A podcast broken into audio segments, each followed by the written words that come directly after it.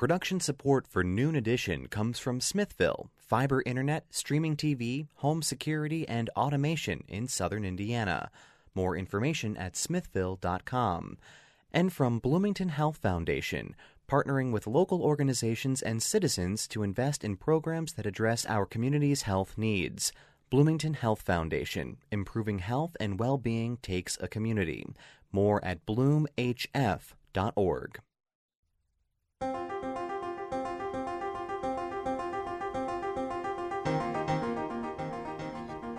This is Noon Edition on WFIU.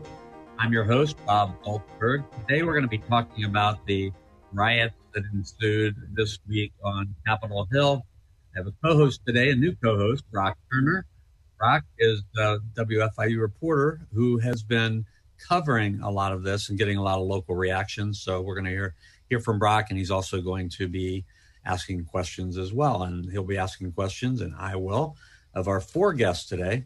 Paul Helmke is with the O'Neill School of Public and Environmental Affairs. He's a professor of practice and the head of the Civic Leaders Center, and uh, the director of the Civic Leaders Center.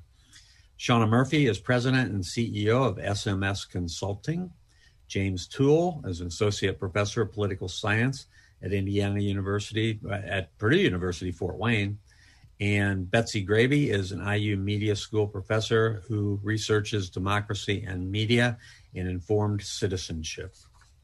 You can send us your questions um, on Twitter at Noon Edition, and you can also send us questions to news at indianapublicmedia.org. Really glad to have all of you with us. We, I think we have uh, lots of different areas of this um, this historic week covered, and I want to start with Paul Helmke and Paul, if you could talk now, I should say Paul is a former the former mayor of Fort Wayne, Republican mayor of Fort Wayne, and he also is a former Republican candidate for U.S. Senate, and he's been involved in Indiana and, uh, and, U.S. politics for quite some time. Paul, can you put this in some sort of historical and political um, context for us? I mean, I'm I'm, I'm still in shock. I've I've never seen or heard about anything. Uh, close to what happened on on Wednesday. Um, you know, in, in so many contexts. One is sort of a an attack on the Capitol. Obviously, on 9/11, they were very concerned that that might have been where Flight 93 was heading. And um, you know, we never know because of the heroic people on Flight 93 during the War of 1812. The British uh, uh, did burn the, the, the Capitol building, but uh, except for that and perhaps some of the threats uh, during the Civil War when the troops were close by, uh, there's been net, there's never been this kind of a direct attack on the Capitol. There there have been some, you know, there some Puerto, Rican, Puerto Rican nationalists did shoot uh, uh, some people in 1954, I think it was, and and there's been a few other incidents, but never this large scale of an attack on the Capitol since the British burned it.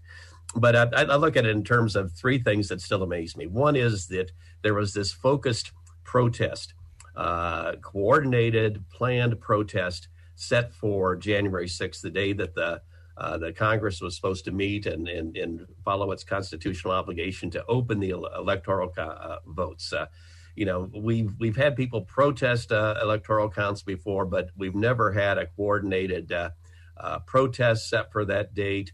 we've never had a losing candidate focus on that date. we've never brought people to the, the nation's capital uh, to try to uh, uh, deal with that protest and I mean deal with that event and, and, interfere with that event.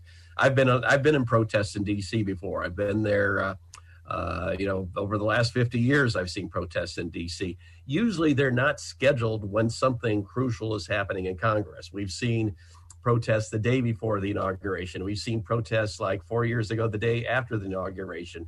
Uh, but uh, we've never seen protests tied to a specific uh, constitutional function like this before. So, um, you know, that's one thing. Plus the fact that uh, really it was too late at this stage to protest the election. That that ended. Uh, on December 14th, when the Electoral College met. So, all of this is something that, that really had gone beyond the constitutional ken in, in, in future protests. Second thing that was unique uh, uh was the president's role.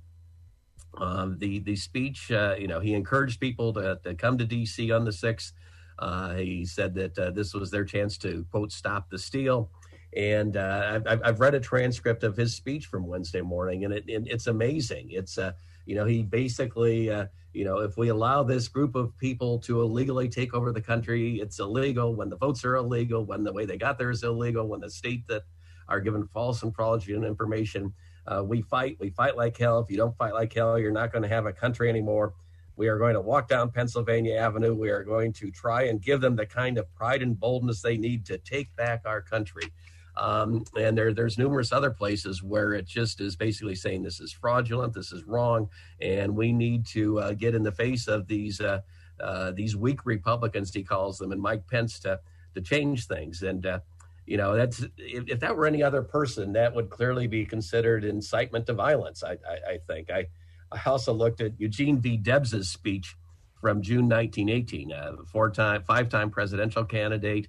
In June 1918, uh, he gave a speech against World War One. He was sentenced to 10 years in prison for saying less incendiary things than President Trump said the other day. So uh, that's unique. Then the, the, the, last thing is the storming the Capitol. Um, and the lack of preparation for that. Uh, again, I've, I've been in the Capitol building many times. You go through all sorts of security. Um, I've seen protests there where there's all sorts of security uh, to um, to have people breaking in there, uh, you know, uh, killing a Capitol police officer, invading the speaker's office, sitting in the speaker's chair. Uh, you know, this, this, this was a dangerous day for American democracy, and uh, it's it's going to take some time and uh, in, in some effort, really, to, to, to clean up the mess that we we saw the other day. I'm going to re- revise the order I said I was going to go in uh, when I talked to you before the show. Betsi Grabe, I want to ask you about social media and just the media's influence on all this and how how the media um, contributed in some way. Uh, I I think this is a, a, very slow and long boil that um, you know erupted in a, a, a very visible rolling boil um, this week and so, um, if if you allow me, I, I think I want to start by um, uh, trying to explain this with a social psych- psychological principle, um, and it's called the confirmation bias. This this is something that social psychologists have identified many many decades ago, and and it what it basically means is that we as human beings attend to information in a way where we look for things that confirm what we believe. Uh, and and we all have this to to to some degree, um, and so you com- combine that human tendency um, with uh, a social media environment where algorithms um, really um, put us in contact with like minded people, right? So we create through social media algorithms these clusters of, of people who think alike and uh, work each other up into a froth. Um, also, of course, um, helped along by um, politicians, uh, as we've already um, pointed out here. Um, and then you add with that the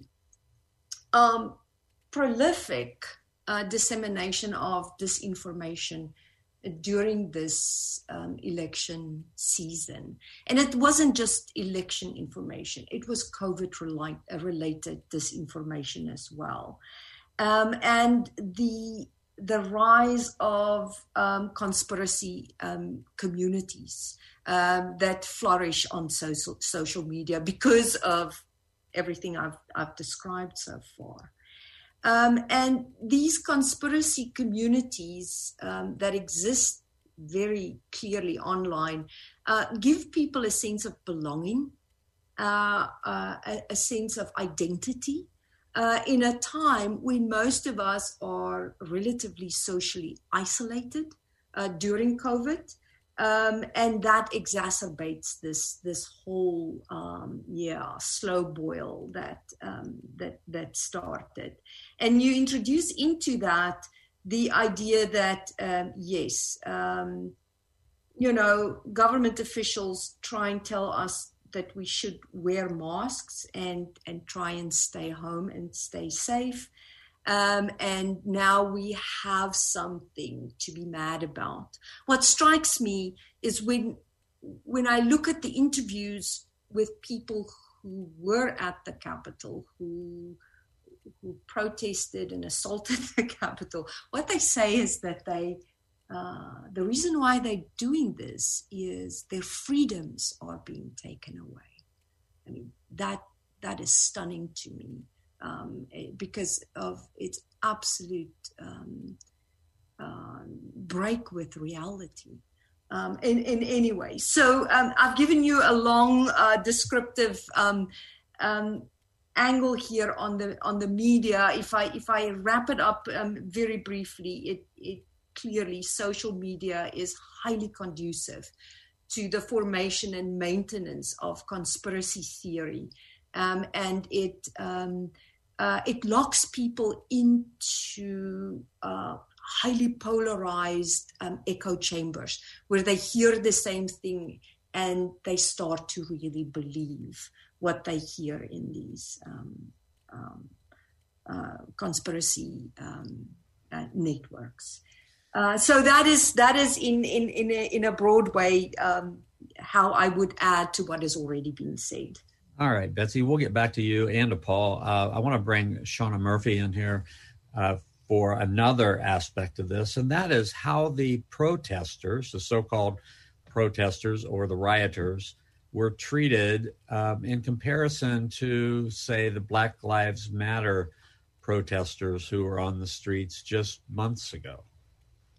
Um, I first uh, want to um, just put some uh, context in because I think is there's a danger in um, pointing, being able to point to what happened at the state at the um, national capital as being some as an anomaly when you look at some of the things that happened across the country earlier in the summer, just around the um, request for people to wear masks, you saw similar things to occur. And contextually, I think it's important before answering the question to remember that 74 million plus people voted for the president. And we cannot pretend that some of those people are not members of the very force that is charged with protecting and serving. I mean, in addition to that, he was endorsed by the FOP and the International Union of um, Police Associations. And so we have baked in the racial bias, the racism that allowed for the militarized presence of police during the Black Lives Matter movements compared to the um, decorative um, policing that was happening over at the nation's capital. The only other thing that I would I want to point out around this is that from a um, from my perspective as a black person in this country, the language that's being used in terms of this being an assault on American democracy is really interesting to me because from the history of black people in this country, what we witnessed was an assault on white American democracy because mob rule has been historically active and remains active and in some ways endorsed and um, perpetrated by the very police officers who are allegedly positioned in our communities for, to protect and serve. And I will I qualify that last statement by just simply pointing out here in our state, in the city of Indianapolis, in fact, we have had more than 13 um, African American members of our community killed by our um, local police officers. And um, several of those were fleeing, but were still um, killed. So I, I, think it's important that as we have the conversation and we look at the um, visuals, that we pay attention to the fact that for some reason, white America needs a visual representation of what African Americans have been saying all along in terms of how we have been over policed and mistreated by um, a state apparatus. And then to see that that same level of um, effort is not deployed really is more indicative of the racism that undergirds the way in which um, Black and Brown communities are policed. All right. Thank you very much. And I want to go to James Toole next. And uh, James Toole is Associate Professor of Political Science at uh, Purdue University Fort Wayne. And um, James Toole, the international views of what, what people are seeing, you know, what, what do you, um, you know, what do you make of the of what people from various countries are saying when they see what happened here on uh, this earlier this week? Yeah, well, thanks, Bob. Thanks for having me on. And I think what we can, I think I'd begin by just saying that you know there are there there are basically two broad categories of reactions from world leaders. One uh, from our adversaries and strategic competitors is uh, are statements that show how much they seem to be enjoying what's happened and uh, taking advantage of what's happened. And the other group, of course, is from our friends and allies around the world. And let me just uh, give a brief selection of some of these comments. First, from adversaries and or strategic competitors. Uh, we have a quote from uh, from Iran from President Hassan Rouhani, who who notes how fragile and and vulnerable Western democracy is. This coming from the leader of a of a highly authoritarian uh, political system. Uh, the chair of uh, the lower house of Russia's uh, the, the chair of the Foreign Affairs Committee of the lower house of Russia's parliament said the United States certainly cannot now impose electoral standards on other countries and claim to be the world's beacon of democracy. So, taking a really direct shot there at our sense that we are a preeminent democracy that stands as a model for the rest of the world. Uh, so, too, from Venezuela, President Nicolas Maduro said the United States suffers from the same that it has generated in other countries with its politics or policies, rather, of aggression. Uh, from Turkey, we have the parliamentary speaker of Turkey saying, We follow the events in the USA with concern and invite the parties to calmness. As Turkey, he says, we have always been in favor of the law and democracy and recommend it to everyone. And that's pretty rich given uh, Turkey's recent slide toward authoritarianism under President Erdogan. And finally, from China, among uh, adversaries and strategic competitors, we have there are a number of different things here, but the Global Times, which uh, some of our listeners may know as an English language and quite stridently nationalistic uh, government publication, Global Times uh, commented that Speaker Nancy Pelosi once referred to the Hong Kong riots as a beautiful sight to behold. It remains to be seen whether she will say the same about the recent developments on Capitol Hill. And there were various, apparently, comparisons in the Chinese in Chinese media and social media of the attacks on the Capitol to the uh, demonstrations in Hong Kong, which I think are offensive to anyone who cares about democracy and human rights.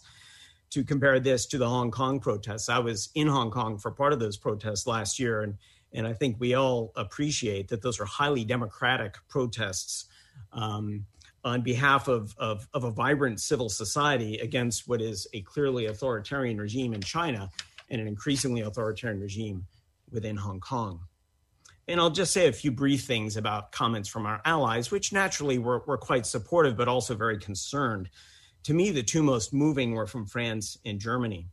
Uh, President Macron of France said the following He underscored the long friendship that our countries have had dating back to our War of Independence and the fact that we fought together on the side of democracy in two world wars. And he said, and I quote, Today, France stands strongly, fervently, and resolutely with the American people and with all people who want to choose their leaders, determine their own destinies and their lives through free and democratic elections. And we will not yield to the violence of a few individuals who want to challenge that. And from Germany, we have a really interesting quote from the uh, German ambassador to the United Kingdom, Andreas Michaelis. And he said, and I quote, after our catastrophic failure in the 20th century, that is Germans' failure, we Germans were taught by the US to develop strong democratic institutions. We also learned that democracy is not just about institutions, it's about political culture too. All, all democratic nations need to constantly defend it. And, you know, I could go on and on. As you might expect, these reactions from allies express a lot of concern, but also you know, pretty consistent support in in U.S. Uh, democratic political institutions, but they clearly also indicate that people are shaken by this. Again, pointing to that quote from Germany, and I'll finish up with that, is that again, uh, the ambassador says that democracy is not just about institutions; it's about political culture too.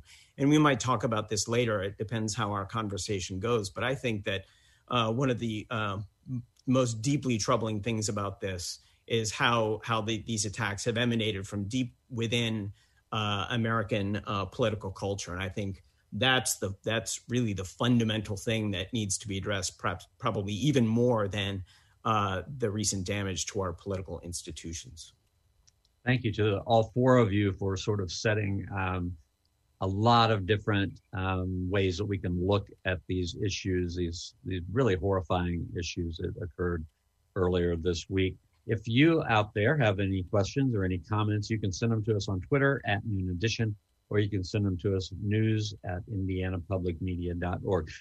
Brock Turner, thanks for being patient. I want to bring you on now, uh, talking about the um, political tone and, and just the politics of the situation and what's happened in our, our sort of political arena.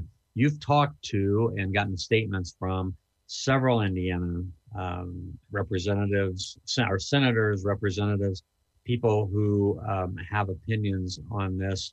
Could you sort of set that uh, up for us? You know, I know Mike Braun and Trey Hollingsworth had said they were going to basically protest the the vote. And so, what ultimately happened? What did they? What have you heard from people?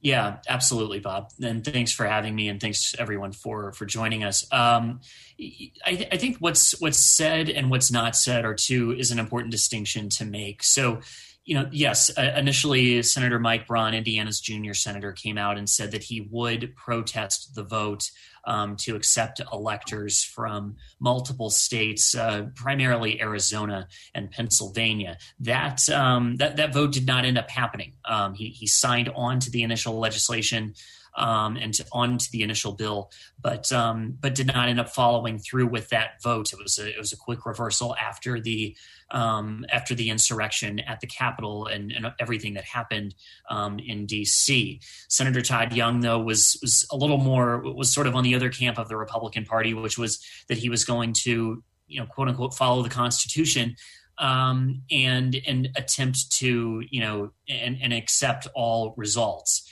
Um, so I, I, think there's a there's a core distinction there between Indiana's Republican representatives. Um, you know, Greg Pence being another great example of that, where he um, voted to accept electors from Arizona, but then voted to um, reject electors from Pennsylvania. So I think there's there, there's really sort of two camps um, within the Republican Party, and then all Democrats, um, probably unsurprisingly, voted to accept the the results of the election as as presented. But I, th- I think this kind of sets the stage for something that's that you know is perhaps really problematic, where you know one's own political ideology is. Um, you know questioning the the integrity of the voting system, which is by all accounts very secure. And I'm interested to hear kind of what our panelists think about you know about this sort of recent development. Um, this this to me seems like a pretty recent uh, phenomena where you know a political ideology can throw into question, uh, by all accounts, uh, a reasonable and well run election. Paul Helmke, I, I, know you have some thoughts on that. The uh, uh, you know, it's it's people always say that there's uh, oftentimes people say there's fraud or mistakes in elections, and uh, it's been something that particularly Republicans have, have been raising for the last um, 20 years or so. But every time someone does the research, they find that it's it's very minimal. There are mistakes that are made in every election. Um, there may be an incident of fraud or two. I, I, I think the Georgia situation's uh, really the best example here. You know, the Georgia Secretary of State and the Georgia Election Commission went through every one of Trump's charges and pointed out, no, there were only two dead people that they think voted. Uh, no, there, you know, there was no funny business going on uh, underneath the tables. That uh, that video that was publicized was doctored. You know, and they went through this time after time after time. Uh, but uh, you know, apparently people aren't aren't out there listening to it. So I, I, think we have free and fair elections. One of the reasons is that our election system is so decentralized; it's very difficult uh, to change the results anywhere. But you know, in, in the past, maybe you know, 100 years ago, 150 years ago, we we had elections that uh, you know uh, were were a lot more corrupt. Even in Indiana, you know, rumors about Lake County uh, in the in the 50s and 60s uh, uh, were always uh, you know, around. But uh, I think clearly in, in the in the more modern era, in the last 50 years, our elections have been uh, secure and have, have been safe, and uh, and we need to accept that. I've I've, I've been involved with. Um, working a precinct, appointing the election officials, watching them count the votes. These are people that do this year in and year out. They're just trying to do a good job and they're trying to be honest about it. And you know that, that that's a crucial thing. The last point I just want to make is that when there have been charges of fraud in the past, uh, we've had candidates um, who realize that uh, the Constitution, the constitutional process, and the future of the country is more important than uh, than trying to fight back. Uh, famously, in 1960, uh, a lot of people encouraged Richard Nixon to contest the uh, loss to, to John F. Kennedy. They said that Mayor Daley of Chicago had helped steal the Illinois votes, and that if that had been reversed you know, perhaps Nixon would win in the Electoral College. And Nixon uh, basically said he didn't want to put the country in jeopardy, that it, it wasn't worth doing that sort of thing. And uh, he presided over the uh, uh joint meeting of the House and the Senate that declared John Kennedy the winner in that race. That's what we've always had in this country before.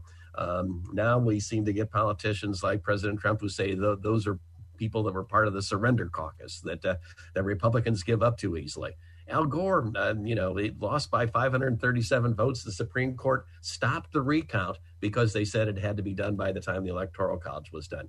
But um, I, I, think our elections are run fairly. Uh, there have been questions raised, but uh, uh, people need to learn how this really works. You you can't easily hijack an election. I add also that um, I don't know that we can have this conversation and not talk about racism and not talk about the places that have been um, and not uh, position it first in the efforts to suppress votes across the country. Mm-hmm. And again, um, to put it in a very localized context, the um, number of early voting sites that were made available in Marion County compared to the early voting sites that were made available in um, outer lying counties as a way of suppressing votes of Black and Brown people. Um, when we talk about fair um, elections, we have to also talk about the fair accessibility for those to vote, and that we got to the point where um, charges of the election being stolen, it was a culmination of a failed effort to suppress votes all across the country. And when that effort failed, the logical conclusion for those who are of the conspiracist mind mindset is that then, of course, there had to be um, fraudulent activity and the election hijacked. But I really um, believe that we have to situate the conversation in the racism that was driving the challenges, especially when you get to the county level um, positioning of the arguments that were being made against certifying the vote couple of things I want to mention to, to follow up there. Uh, Shauna Murphy, just to, to um, address some of the things that you were saying earlier, our producer came up with some numbers.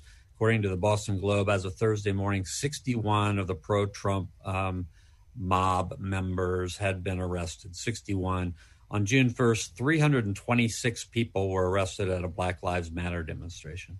Mm-hmm. So it sort of shows the disparity of how the different uh, groups have been, and, and there's not even any comparison between the Black Lives Matter um, protesters and the mob that stormed into the the Capitol building. Um, I'm really glad you said that because there are so many false equivalencies being drawn between what happened the other day and the movements that happened across the country and across the world regarding the Black Lives Matter movement. And um, I would encourage the listeners as they look at what happened at the nation's capital to look at what's happening in their own communities because it's much easier to point to a group of people that are at a distance than it is to look in your own backyards and look at the dis- disparities that are ever present just in terms of the number of people who are sitting in local in city and county jails um, and the race of those people in those jails reflect the over policing of black and brown skins that happen across this country every day. This is Paul, and I, I, Shauna makes great comments and, and, and very uh, important comments. I, I, I, think it's interesting too that uh, in the past, when uh, usually Democrats and, and, and, and, people of color have, have talked about uh, suppression and the, and the need to have better standards in terms of what IDs are allowed, how much early voting should be allowed, how many sites there should be. Uh, whenever that's been raised at the national level, the Republicans in the past have said, "Oh, we, we can't get involved at the national level. That's that that's a local concern. That's a state concern. States decide their own rules." But all of a sudden, now they decided. Uh, apparently, all the ones that uh, that were going to vote to throw these um, uh, throw the electoral counts out. That no, we don't like the way the states did that. We've got to set uh, national standards for these people. So you you see a lot of duplicity in these arguments too. Betsi Grabe, I wanted to come back to you about the echo chamber because we're already seeing some people uh, who are trying to argue that these weren't Trump supporters, that, oh no, they, they had to be people from the far left, Antifa, even though there are clear photos of people who are well known to have uh, been Trump supporters, uh, there was a there were is a picture of, of Matthew Heimbach, an Indiana guy who uh, this station has done stories on, and Indiana media has done stories on. He's he's a white nationalist, some would say a, a white supremacist, and he was very much in evidence out there. And a lot of these other people uh, were very much in evidence who are uh, racist or homophobic or um, anti-Semitic with uh, the kind of of uh, clothing they were wearing. Yet there are people that will seem to ignore, you know, the evidence and just say, "Oh no, the, that that couldn't have been Trump supporters." Can you talk, just explain to me how that how that happens? Yeah, that that is, you know, take it back to that confirmation bias that we have. People will seek information and turn to social media and other uh, media outlets to confirm what they want to believe.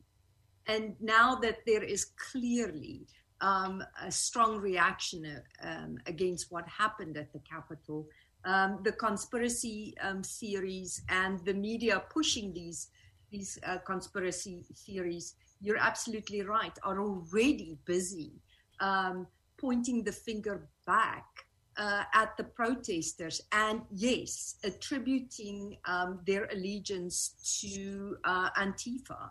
Uh, I've, I've, watched uh, last night quite a bit of that. It is truly disturbing, and and even pointing to NPR and reporting on NPR and a timestamp on NPR report. You know, it's an updated, ongoing report, but finding some conspiracy theory um, on that time um, stamp on the NPR site that somehow NPR orchestrated uh, this this um, mob activity at the at the Capitol to um, put uh, Trump supporters in a bad light.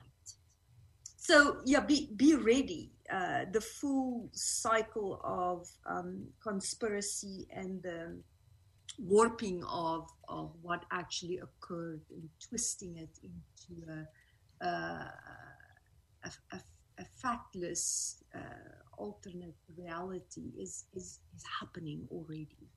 And, and the problem that we see in media research is once um, a lie has been launched through these tight networks of, um, of social media, it is almost impossible to reverse it.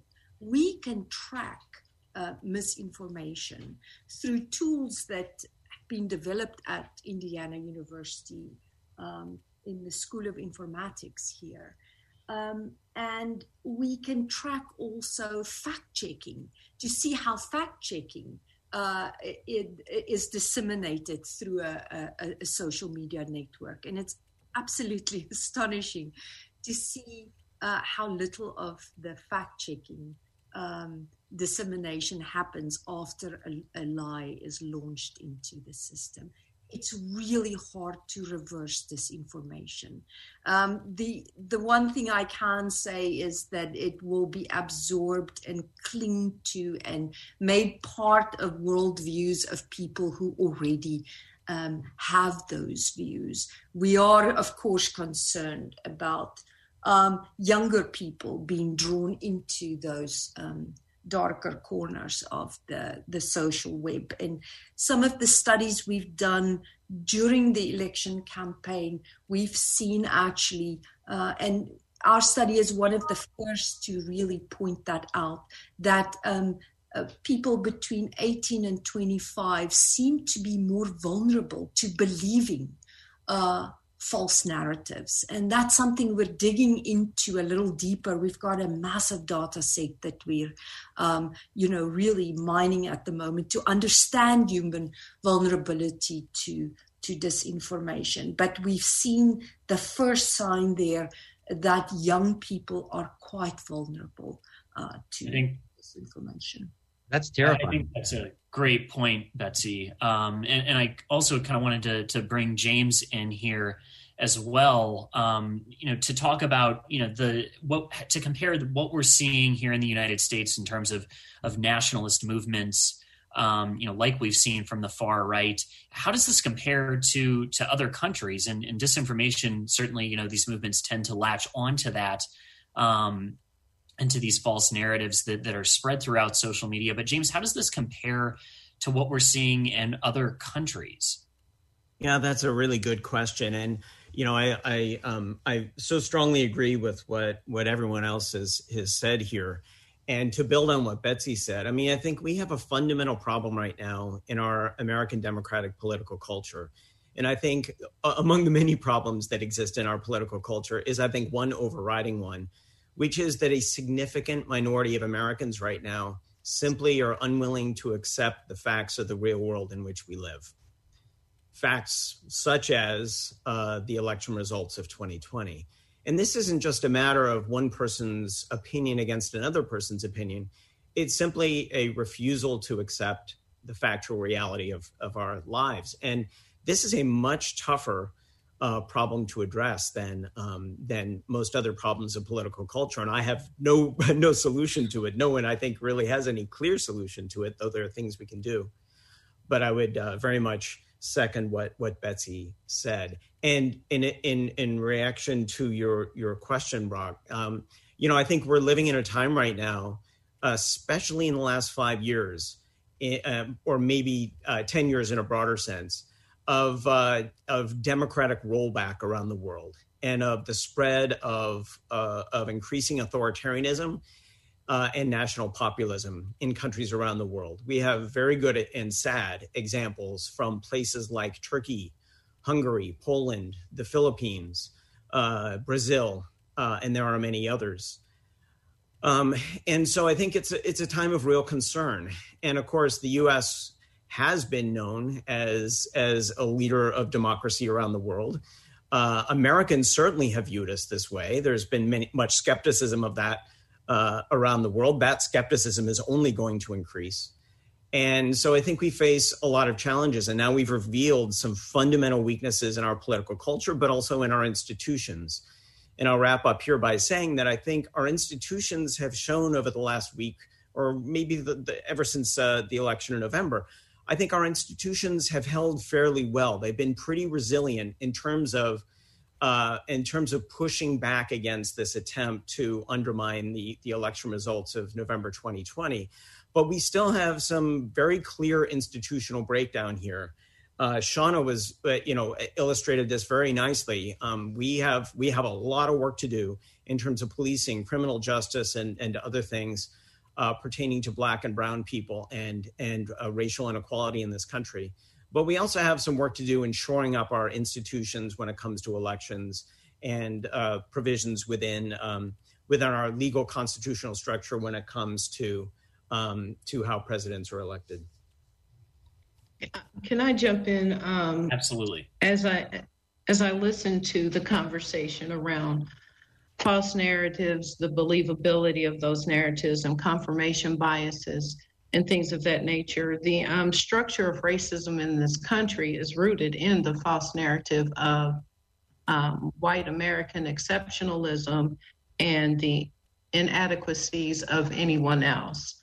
And so, when we, I just want to make sure that when we come to these conversations and are having this conversation, which is very important, that we give attention to the fact that what we saw occur over the summer was rooted in the false narrative of the dangerous black and brown people, the unruliness, and the um, myth of violent of the violent black and brown person, measured against the false narrative of the um, calm, cool, collected white person who can go and do their protest and blah blah blah, and so therefore there's no need for the level of policing that occurred during the summer. The false narrative and confirmation bias is always at play. And when we think in terms of institutions and how we um, strengthen those in, in the space of voting and um, free and fair elections, we also need to pay attention to the questions that we bring to what is it that we really need to um, rev up? And then the last thing I'll say as it goes back to policing and the over policing of Black and Brown and poor people in this country, the training, the positioning of um, police officers in our communities are often rooted in the false narrative of we are more prone to do X, Y, and Z. And so, again, I just, um, as we think in terms of false narratives, racism is a false narrative that has propagated the institutions that are now being that are now imploding in some ways. I think you make a great point where you're talking about you know these issues that are really baked into the institutions that that uh, that, that, we've come to to rely on, um, and and I think that's such an important point. Paul, I want to bring you in here just to kind of talk about you know in in terms of of these issues you know that, that we're maybe seeing manifest themselves it sounds like that you you felt like the institutions have sort of held up. But have the actions that we've seen over the course of this past week and and a number of weeks do you think that that calls into question the validity of the institutions that we've come to rely on that you know something as as you know fundamental as you know free and fair elections? It's uh it, it, i think it's shown how fragile our systems are uh, the uh, you know this easily could have gotten a lot worse. I mean, the, there's reports that some of the uh, uh, some of the folks invading the Capitol wanted to capture Mike Pence and uh, and hang him as a traitor. Uh, that there were discussions before Wednesday of groups, you know, should we shoot ATF officers or just Capitol Police officers? Um, you know, it, it, you know, there there are people in the found in the Capitol with AK-47s. Uh, if somebody had had a gun and started uh, using their semi-automatic, uh, and, and, after they got into the House chambers and House members were still there, we would have really had a uh, significant catastrophe on on our hands. And I, I, think this this is what happens when you start challenging uh, in a when you you have unfounded challenges to our our system of elections, when you ignore the uh, widely accepted democratic norms that have held true for uh, for you know for most of our history. Um, you know, it, it's it, it can be scary. It, it, it was a dangerous day. This easily could have uh, could have gone other ways. And uh, and again, we still have 12 days left till the inauguration. Uh, there's already discussion, you know, do we need a 25th Amendment intervention? Do we need an impeachment? Um, you know, what are what will the military do if they get a, a, a some sort of a strange order from from the president? Uh, will there be more pro- protests and attacks and uh, challenges at the inauguration? Uh, this this is still a dangerous time for us. We're we're not through this yet, and uh, and uh, there's a lot of issues out there. But I think we it, it shows the importance of paying attention to, to what's happening, realizing that words have consequences, actions have consequences, um, these false narratives have consequences, uh, the racism that's so embedded in so much of our system has consequences, and uh, you know, eternal vigilance is the price of liberty. Uh, they once uh, Jefferson once said, and we, we need to be we need to be vigilant now. We have about ten minutes left in the show. Let, let, me just let me, let me mention Paul really quickly. If anybody out there has a question, you can send them to at Noon Edition, or you can send it to news at indianapublicmedia.org. Go ahead, Paul. Yeah, I was just going to say one one one uh, quick response uh, when uh, and I think Brock was talking about the politics. One of the things that I was impressed with the other day was uh, Todd Young. There was video shown of uh, him being uh, um, uh, challenged by some uh, presumably Hoosiers as he is going into the Senate office building, uh, you know, pushing him to uh, to uh, uh, resist the electoral counts. And he basically said, and he got very heated. You know, I follow the Constitution. I took an oath to follow the Constitution. Took an oath to God to follow the Constitution. and this, this is what the Constitution says. And I, I think that was one of Todd Young's. Uh, finer moments, actually, and it was an interesting contrast with Senator Braun, who was at the same time being praised by by President Trump in his early morning, you know, morning rally. The other comment I want to make is that uh, just to show that we, we've had threats to our system before. Today is the 10 year anniversary of the attack, uh, uh, the attempted assassination of Gabby Giffords, uh, where she six people were killed, a federal judge, a, a Senate, a, a, House staffer, um, you know, a nine year old girl. We've had this strain of violence, not only racially motivated violence, but uh, politically motivated violence in our in our country for a long time. And, uh, you know, after the Gabby Gifford shooting, nothing was done in Congress to try to deal with those issues. Um, it's going to be interesting to see after Wednesday what, uh, what Congress does in the future to deal with the other issues that are coming up. Paul, I want to follow up with a question for you, and anybody else can uh, can join in as well if you'd like. But I, I, it seems like we've been on a slide here, um, you know, toward this um, lack of confidence in institutions. Perhaps that's how President Trump was elected in the first place. And in the last four years, he's done a lot to discourage confidence in institutions. So I guess I'm asking you to sort of frame that for us. Were we, you know, were we rapidly moving toward toward this or slowly methodically moving toward this um, this lack of confidence in institutions. And President Trump, Donald Trump, just happened to be the guy who was there, who the anger of the voters decided to elect him. And then for the last four years, he's just added fuel to the fire. Or how responsible is he for you know the lack of confidence in institutions?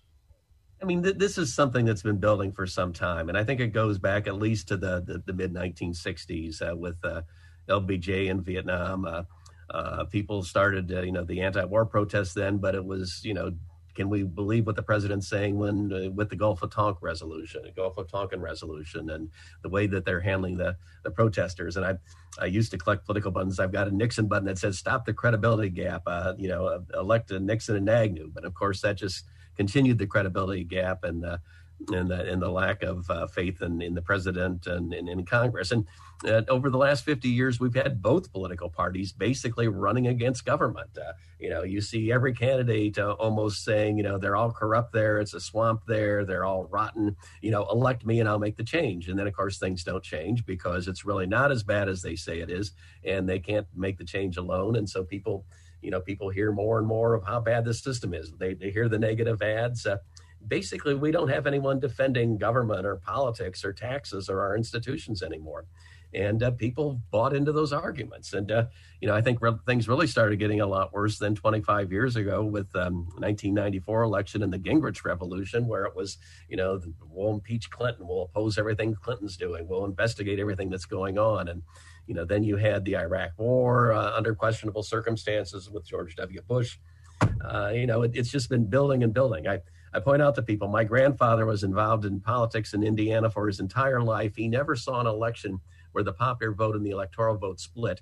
And already my students have seen two of that in their lifetime. So uh, the, the country's polarizing. People have less faith in institutions. Uh, they don't believe politicians anymore.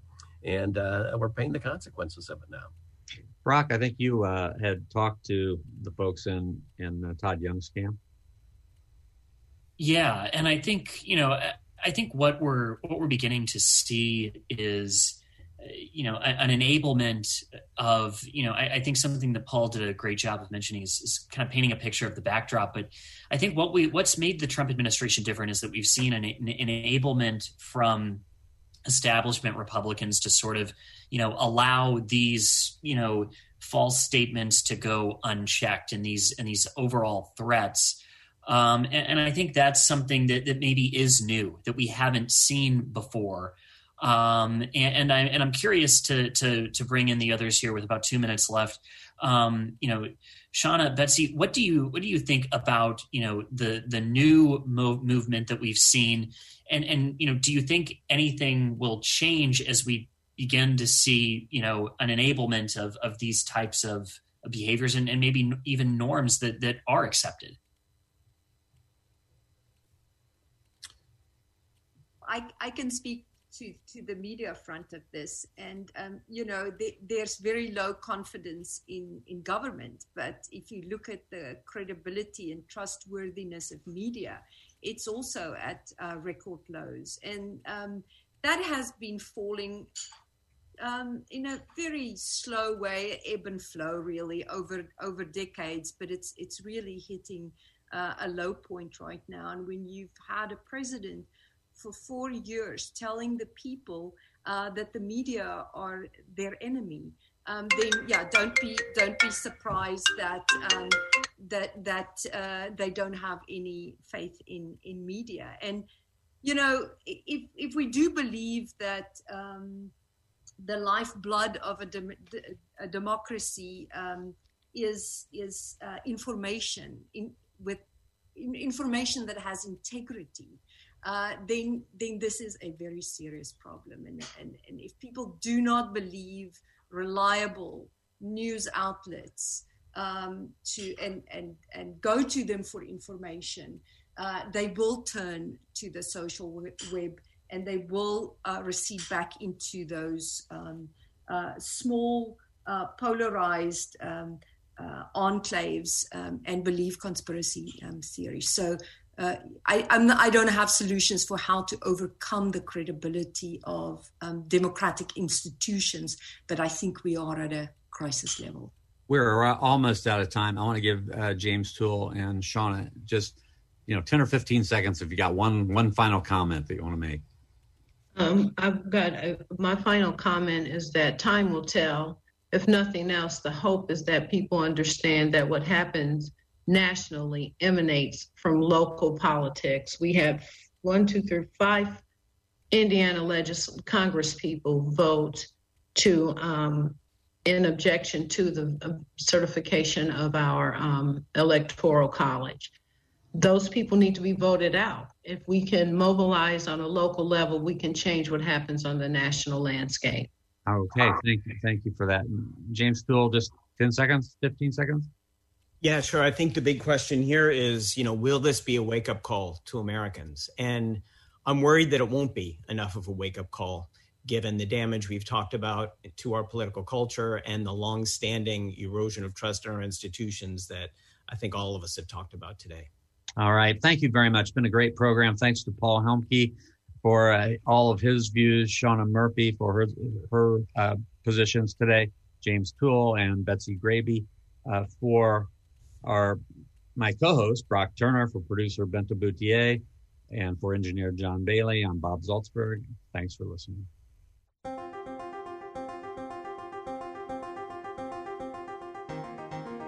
Noon Edition is a production of WFIU Public Radio. A podcast of this program is available at wfiu.org slash noon edition. Production support comes from Smithville, fiber internet, streaming TV, home security, and automation in southern Indiana. More information at smithville.com. And from Bloomington Health Foundation, partnering with local organizations and citizens to invest in programs that address our community's health needs. Bloomington Health Foundation, improving health and well being takes a community. More at bloomhf.org.